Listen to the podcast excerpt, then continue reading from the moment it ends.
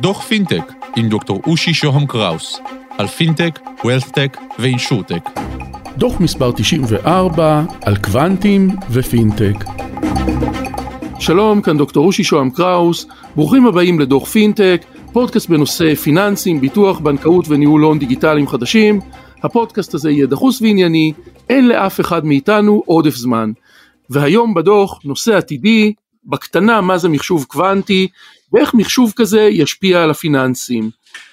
נמצא איתנו על הקו דוקטור תומר סיימון, עתידן וסמנכ"ל טכנולוגיות לאומיות מייקרוסופט ישראל, שלום ותודה שאתה איתנו, שלום תומר. שלום וברכה, תודה שאתה מארח אותי. תומר, לפני כמה חודשים היית אצלנו, דיברנו על uh, עתידנות קרובה, בעצם על החשבנות, על uh, ענן בפיננסים, ואנחנו רוצים לנצל את הידע שלך בתור עתידן ולדבר על מחשבים קוונטיים בפיננסים, אז קודם כל על קצה המזלג או בשביל uh, איזשהו בסיס, מה זה מחשוב קוונטי?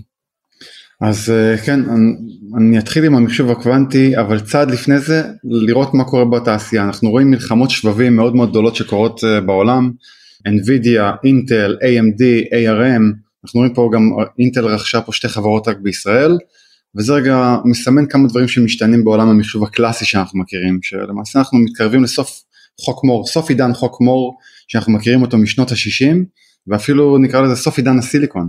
ששינה לנו את כל העולם מסוף שנות החמישים ופה זה מגיע לעתיד המחשוב ואחת הטכנולוגיות המבטיחות ביותר זה אותה מחשוב קוונטי שלמעשה זה מחשוב שמתבסס על הפיזיקה הקוונטית עכשיו לא צריך להיבהל ולא צריך uh, לחשוש, מה, uh, לא צריך ללמוד גם פיזיקה קוונטית צריך להבין שזה מדובר על תפיסת חישוב שונה המחשבים הקלאסיים שלנו בנויים על ביטים שזה כמו שאנחנו יודעים זה 0 או 1 ובמחשוב הקוונטי יש לנו למעשה מקבילה שנקראת אה, ביט קוונטי או קיוביט אה, בעברית או באנגלית שלמעשה זה חלקיק פיזי, פיזיקלי, ממש חלקיק של פוטון או איון מסוים שאפשר לעשות עליו מניפולציות אחרות ולבצע את החישובים ככה. וזה אומר שבמקום 0 ו-1 אז התכונה אחת הבולטות ביותר שלנו ואני אסביר אותה זה סופר פוזיציה שמאפשרת לנו למעשה להיות במצב של 0 או 1 במקביל הרבה אנשים אולי שמעו את הסיפור של החתול של שרדינגר, שזה אחד מאותן אה, פרדוקסים קוונטיים שהחתול יכול להיות גם חי וגם מת. והמעשה הזה, התפיסה הזאת מלווה אותנו במחשוב הקוונטי ואני אקח את הדוגמה הבסיסית ביותר.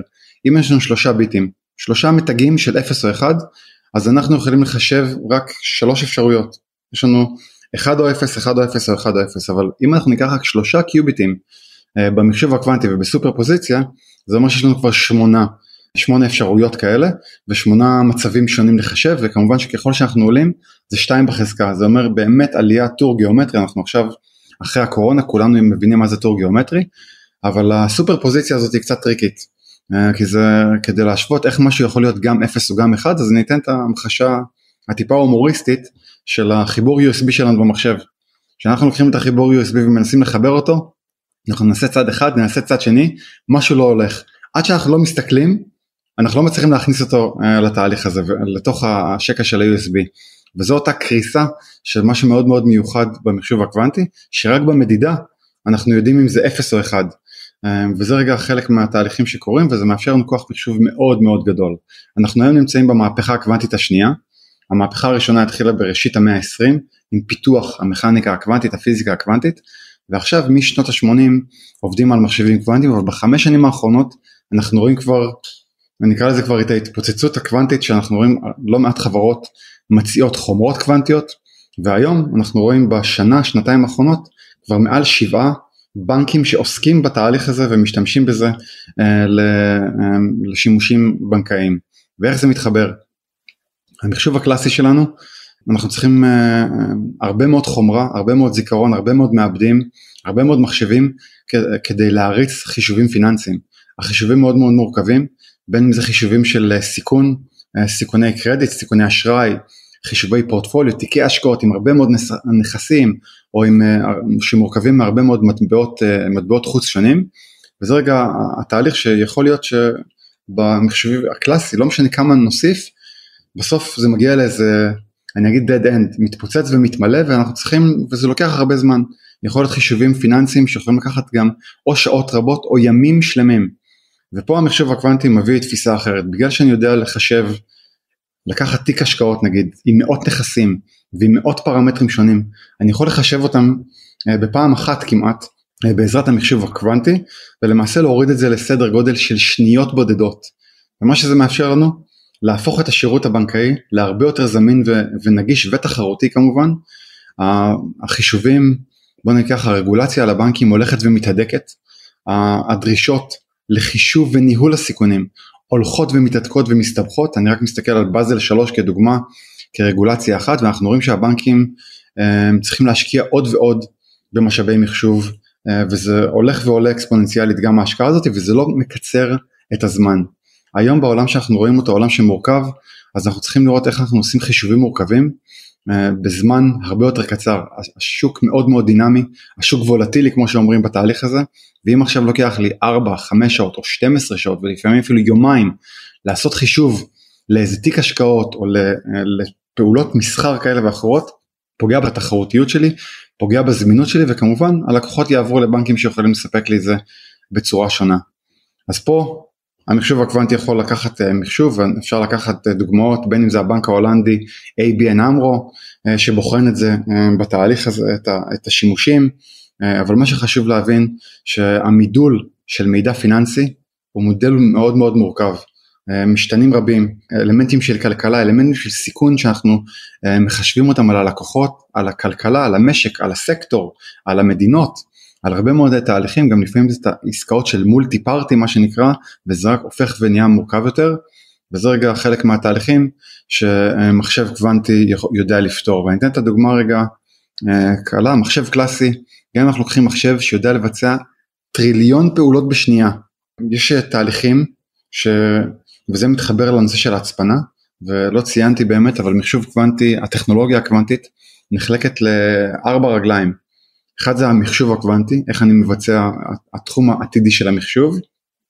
הנושא השני זה הצפנה, שכמובן הבנקים זה הארגונים בין המאוימים והמותקפים ביותר בעולם הסייבר, ופה לפני שאני מציין את השניים אני אקח את הדוגמה הזאת שהיום ההצפנות של הבנק, בנקים משתמשים ב-RSA 2048, כלומר 2048 ביט, ההצפנות הקשות והמורכבות ביותר שלא ניתנות לפיצוח היום.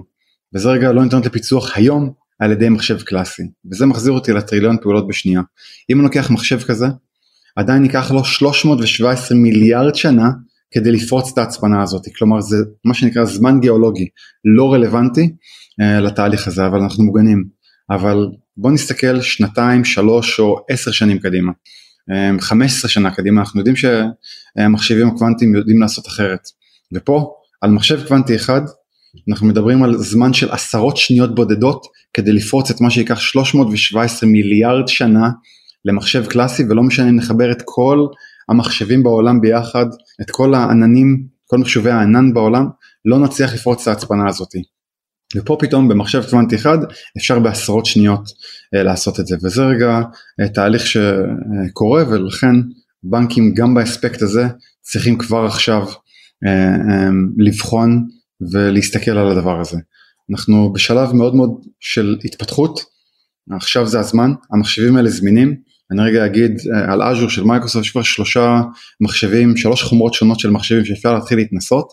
ומה שחשוב, וזה מתחבר גם לדיון הקודם שלנו על הענן הציבורי, הבנקים בוחנים כל הזמן טכנולוגיות מפציעות ומשבשות, בין אם זה ענן ציבורי, בין אם זה בלוקצ'יין, בין אם זה בינה מלאכותית, אסור לשכוח את המחשוב הקוונטי, המחשוב הקוונטי הוא כבר פה, צריך כבר להתחיל ללמוד ולהתעסק בזה, גם אם זה עוד שנתיים או שלוש יהיו פה פריצות דרך משמעותיות, זה אומר שפה אנחנו כבר צריכים להבין ולקחת את זה בחשבון אה, בתהליכים שלנו ובטח באסטרטגיה שלנו של הבנקים שיאפשר להם להיות תחרותיים. כי בסוף הבנקאות ויש באסטרטגיה בסוף או שאני עושה אותו דבר אבל בצורה שונה או שאני עושה משהו אחר.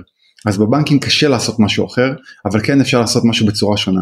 והמחשוב הקוונטי יוכל לעשות שדרוג משמעותי לצורה הזאת של בנקים איך הם עובדים בצורה שונה ופה התחרותיות תהיה מאוד מאוד גבוהה ותאפשר לנו לפתח שירותים פיננסיים שלא היו זמינים להם קודם בהשקעות אחרות ובתפיסה אחרת וכמובן במהירויות אחרות ולאפשר להם להיות תחרותיים ברמה הגלובלית ולא רק בלוקאלית. אתה אומר בשוק שחלקו קוונטי וחלקו ישן הבנקים הם ממש לא מוגנים או איך אתה מדמיין שוק שהוא בתהליך של העברה ממחשוב רגיל למחשוב קוונטי. מתאר לעצמי שיהיו הפרשים אה, מטורפים ביכולות.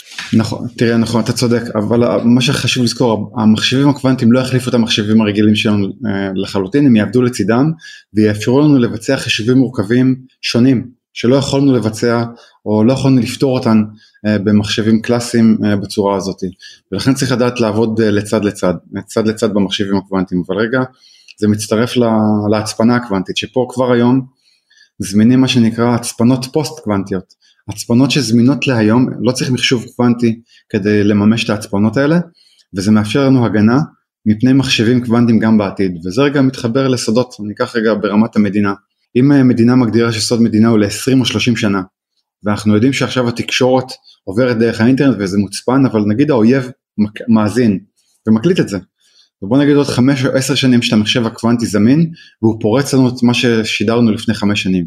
האם זה עדיין סוד? ופה זה התהליך רגע להתחיל לממש את התפיסה ואת החשיבה הזאת כבר היום וההצפנה הפוסט קוונטית למשל זמינה ויש כבר ניסויים והשני חלקים שמשלימים את הארבע טכנולוגיות של המחשוב הקוונטי זה תקשורת קוונטית וחישה קוונטית אז חישה קוונטית לא רלוונטי אבל תקשורת קוונטית כן רלוונטי איך אני מעביר תקשורת ומסרים ללא היכולת שמישהו ידע יכול להאזין לי בכלל.